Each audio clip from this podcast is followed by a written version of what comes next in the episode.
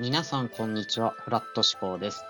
このチャンネルでは世の中に溢れる情報に振り回されず、フラットな視点で冷静に物事を判断するためのヒントを提供していきます。さて、愚かな行動や選択をする人に対して頭が悪いと揶揄されることがよくあります。愚かな行動の例はいろいろありますが、わかりやすいのは、例えば、パチンコをやるやつはバカだとか、宝くじはバカの税金みたいなやつですね。常識的に考えてやらない方がいいことを自ら選択して行動してしまうので、合理的な判断ができない人だとか、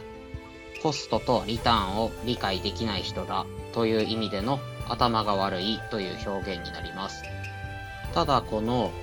愚かな行動をする人を単純に頭が悪いと一括りに表現するのはあまり正しくないと思っています。愚かな行動をとる人は2つパターンがあって、1つは本当に分かっていない。もう1つは分かっているけどやってしまう。この2つです。愚かな行動を愚かな行動だと理解できずに本当に分かっていなくてやってしまう人だけが頭の悪い人です。もう一つの分かっているけどやってしまう人はパチンコや宝くじをやることは非合理的であること。つまり期待値的にマイナスになるということは本人が理解してやっているので頭が悪いわけではありません。頭の良し悪しで言えばパチンコをやらない人と知能的には同じです。パチンコは無駄だと頭では理解しているので。では、愚かな行動であることを理解した上で、それをやる人とやらない人の差は何か。それは、頭で理解していることを行動に適用できているか、頭で理解していることと違う行動をしてしまっているかの違い。つまりは自制できるかどうかというメンタルの差です。今時パチンコをやる人は少ないと思うので、もうちょっと身近な例で例えると、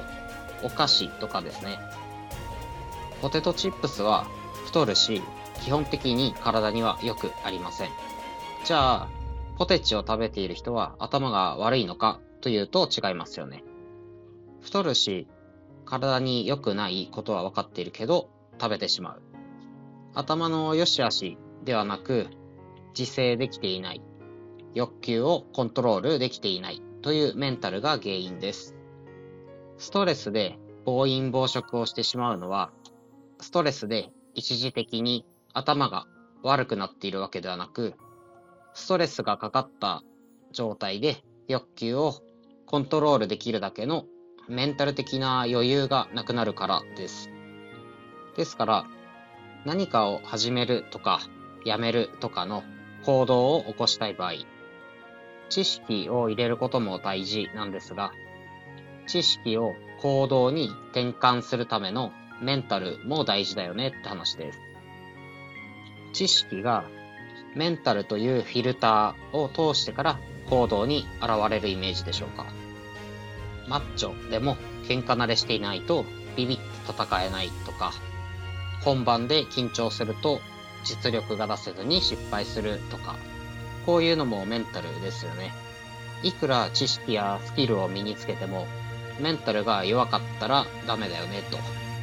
僕はここ数年でメンタルの重要性を感じてきて、精神衛生を保つためにいろいろ考えるようになりました。具体的にメンタルのためにできることは人それぞれだし、